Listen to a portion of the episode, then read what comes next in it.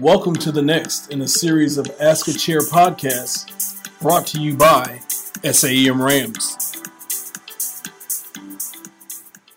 Hi, everyone. This is Vytas Karalius from Northwestern University, and welcome to another edition of Ask a Chair with SAEM Rams. Today is a very special episode for me, as we'll be talking to the chair of my department and chief medical officer of Northwestern, Dr. Jim Adams. Dr. Adams completed his emergency medicine residency at University of Pittsburgh in 1991, where he was chief resident. He then went on to complete a teaching fellowship at UT Southwestern in 1993. Dr. Adams is nationally recognized as an educator and a leader within the field of emergency medicine. As an educator, he's authored his own textbook in emergency medicine titled Emergency Medicine Clinical Essentials. He's been a visiting professor, lecturer, and distinguished speaker at over 200 universities and national conferences. He has won numerous awards for his teaching across multiple institutions, including the Hal Jayne Excellence in Education Award from SAEM, and he's offered 75 peer reviewed manuscripts in education, healthcare quality, patient safety, and ED operations. He is an associate editor of Academic Emergency Medicine, the official journal of SAEM, and he sits on several national committees and holds numerous leadership positions across different organizations. He now resides as professor and chair of emergency medicine at Northwestern, as well as the senior vice president and chief medical officer of the Northwestern Memorial Healthcare Corporation. Thank you so much for joining us, Dr. Adams. Great to be here. Thanks. Yeah. So we'll just get right to the questions, but there's a lot changing in kind of the medical world today. And uh, what do you think some of the greatest challenges in delivering emergency medicine are today? Well, there is a lot changing, and that pace of change is not going to slow down.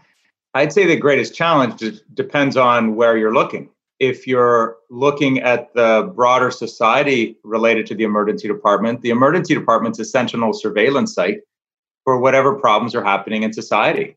And right now we have crises with mental health services, crises with opioid addiction. That's what's showing up. And so those are some of the biggest challenges. In prior years, pediatric poisoning or motor vehicle traumas, those were the greatest priorities and society focused and addressed them. And so the emergency department visits, I think rightfully, demand attention to where society needs to focus efforts. So that's the one of the greatest challenges. But there's also greatest challenges in healthcare financing and delivery. That might be your point of view. Or challenges within the emergency department workforce itself. Are we, as a specialist, training people that are able to confront those large societal challenges? So that's that's how I would frame it and part of the demands on us. Awesome. So you're holding many different administrative roles all at once here, and there's many different paths into administrative roles, which can sometimes be difficult to navigate.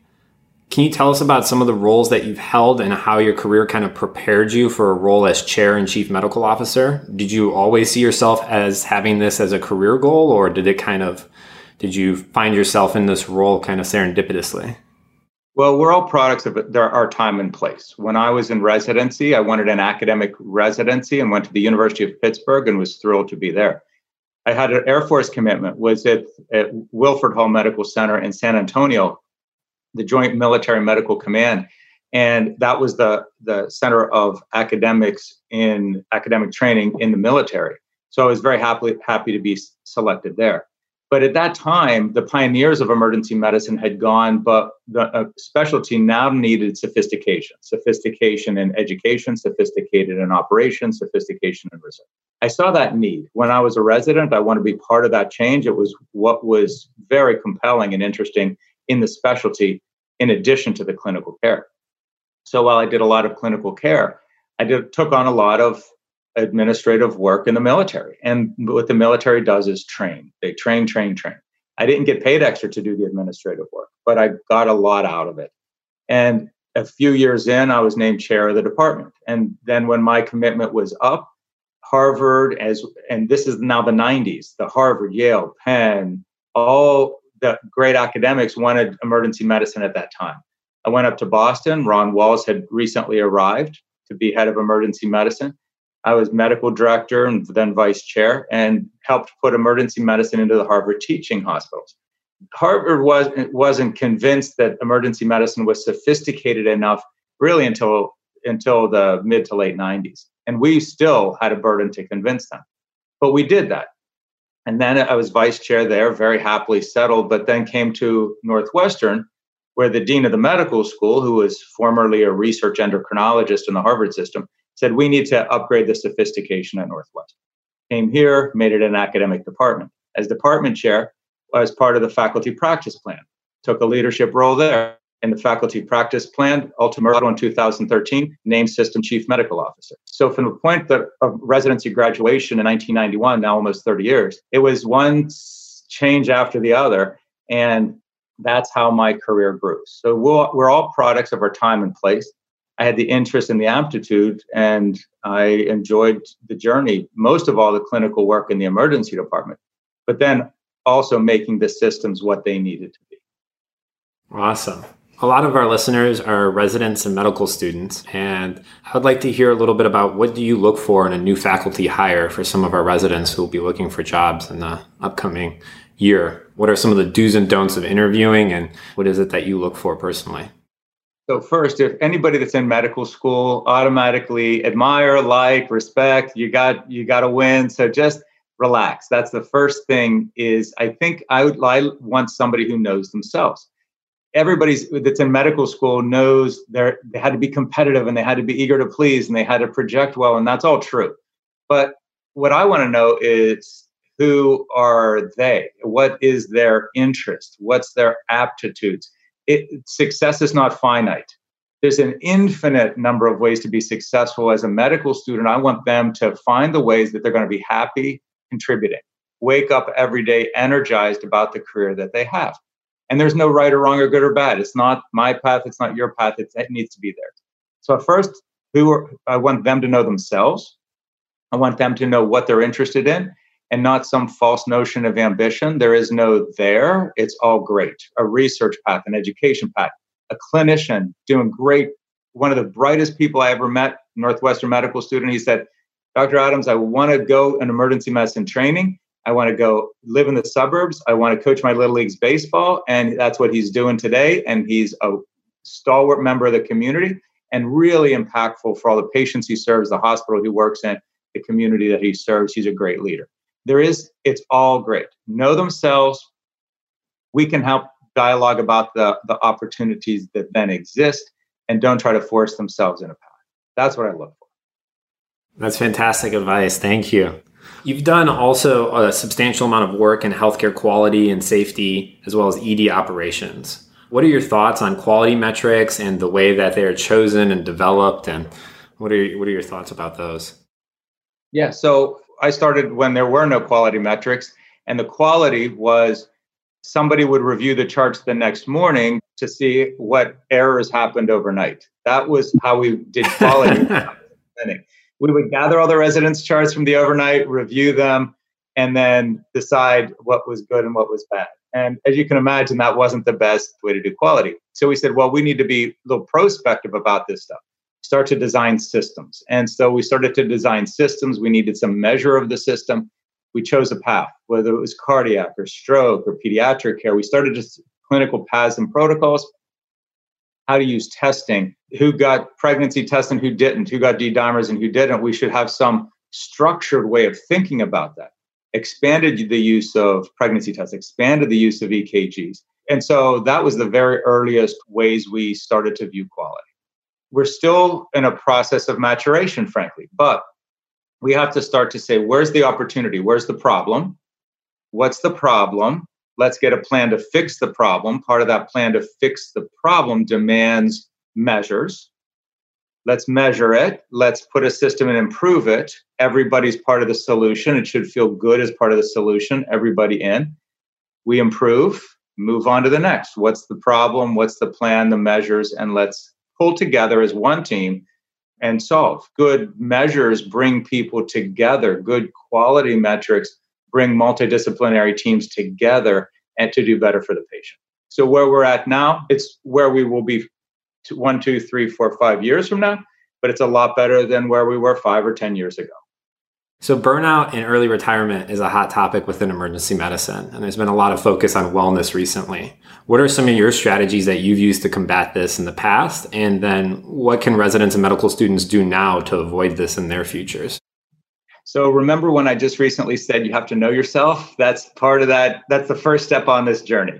And part of knowing yourself is knowing also having the self awareness when you're tired and you're starting to get cranky. And when we do that, we start externalizing, we start blaming and complaining, and the world is wrong, and my spouse is wrong, or my girlfriend's wrong. Like there's something else wrong outside that needs to fix to make me happy. That's not true. We need to fix inside ourselves first. And so that self awareness that I'm getting unhappy, then we need to reflect. So if a good vacation doesn't fix your unhappiness, it's something really deep and structural. If a good vacation does fix your happiness, you're overworked and burnt out right? So that's the difference between burnout and depression. Is a good vacation will help burnout. Depression won't be fixed by a good vacation. And you need professional help. So if what I would say is know yourself, feel the cues that you're experiencing and then have the mentors, professional help, support systems to know. Now with that basis, we're emergency physicians. We like variety. I know people who have thrived throughout 40 years of just clinical practice. Just clinical practice, 40 years. A couple years ago, there was a 68 year old physician, and we are at some event and we were talking, and he said he works 20 shifts per month, including his share of night overnights.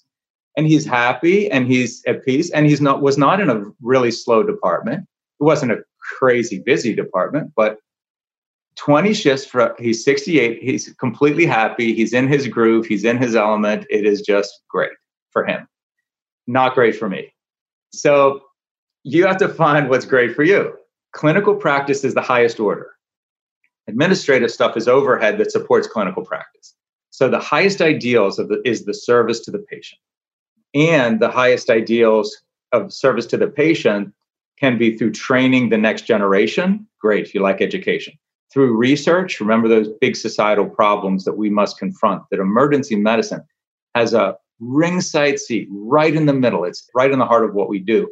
We have to be partners in observing, understanding, and solving these larger societal problems. So, research, education, or administration if you have the aptitude, or something beyond emergency medicine. So know yourself, know where your groove is going to be, how much clinical, how much something else. Find your aptitudes and interest and start to call on mentors to slowly develop. It'll it'll happen. It's just it's a slow journey, but you, every year you want to accomplish something. Every year you want to be a little better than the year before, and that doesn't end with the end of residency. That's your whole life. Sounds like that uh, that one colleague of yours just doing what you love can make for a great and long career as well if that's what you want to do. It can but it's not for everybody. He is not burn out but other people burn out really fast and step back know yourself find the right mentorship to guide on that next step. Fantastic. Do you have any other advice for our or wisdom for our listeners? So healthcare today is one of the more interesting times for me. Emergency medicine is a strong, well regarded specialty. Every four or five year increment of my career, I could always see where we were going, how five years from now, we were going to be stronger in these specific ways clinical ways, educational ways, research ways. If I look five years out, I see the emergence of really, truly top tier researchers, best in industry, world class researchers. So proud of that education. We've got really strong educational programs. Five years from now, there'll be incremental change. The, you know, a little more, but will it be transformational? I don't know. Research, I still see exponential growth and transformational change. The education's very strong, but based on that strength, like, is there another step function? Is it is it exponentially strengthening? I don't know. So think deeply if you're headed toward education, because I think the opportunities are there but I don't know that, uh, if we're on a path or a need. And then administratively, boy, that's where the needs are. The emergency departments, crowd care system, hospitals are operating dramatic needs for efficiency. Those dramatic needs for efficiency, we're going to land with technology, hospitals at home, telemedicine. How does that play in emergency medicine? So we're at moments of continued transformation, which is wonderful. And we should all be part of it in the way that we want to be part of it. but we're going to need the people listening to lead to a great degree. Did the recent kind of COVID pandemic expose anything to you from an administrative side as some glaring holes or some glaring needs, both within the healthcare system as a whole as well as within emergency medicine? So, two things. One, broadly, for my chief medical officer role in January of 2020, there was pockets of use of telemedicine, but the office-based clinicians, you couldn't force them onto the telemedicine mostly. And then by April, they're like, I love telemedicine. I you couldn't get rid of it. I think I can do my whole career on telemedicine. so I'm like, no, you can't do your whole career on telemedicine. You actually have to come to the hospital every now and then.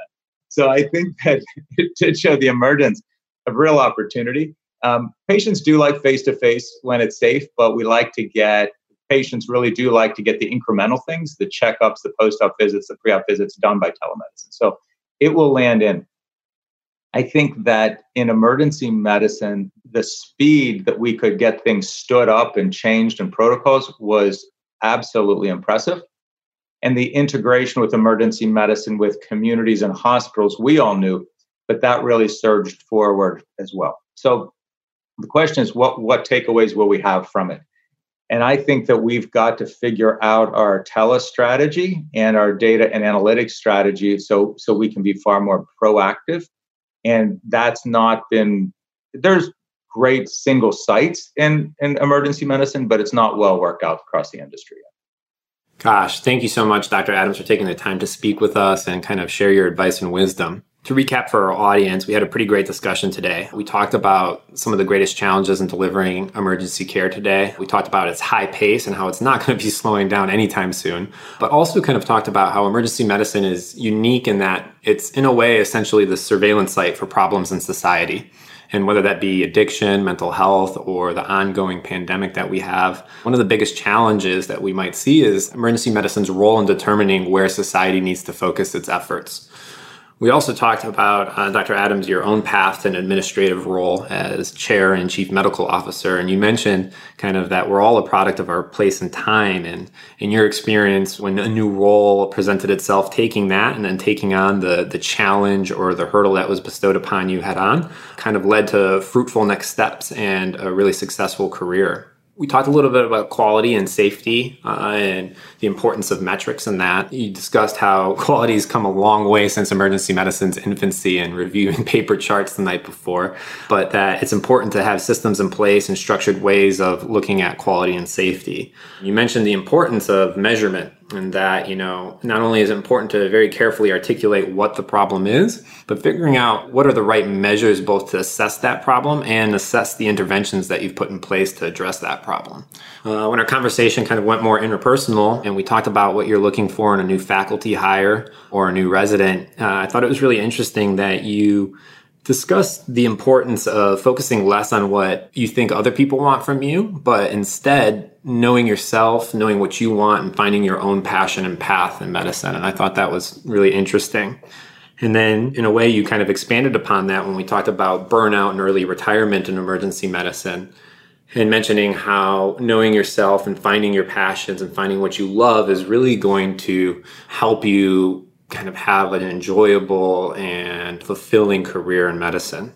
You also talked about the importance of being self aware when it comes to burnout and wellness, and that kind of when you start to see yourself externalizing everything and thinking the problem lies everywhere but yourself, you need to really reflect and understand it's probably you that's unhappy and start to ask what you need to do to address that, which I thought was really great advice. Again, thank you so much for taking the time to speak with us, Dr. Adams. This has been great, and uh, I'm sure our, listeners will enjoy it. Thanks. Well, I think this is one of the most exciting specialties. There's enormous challenges. So, anybody who wants to step up and, and be a leader, we really need. And anybody who's working in the emergency department, we greatly admire. It's one of the most important, most difficult, most challenging, and most rewarding jobs there is. Thank you.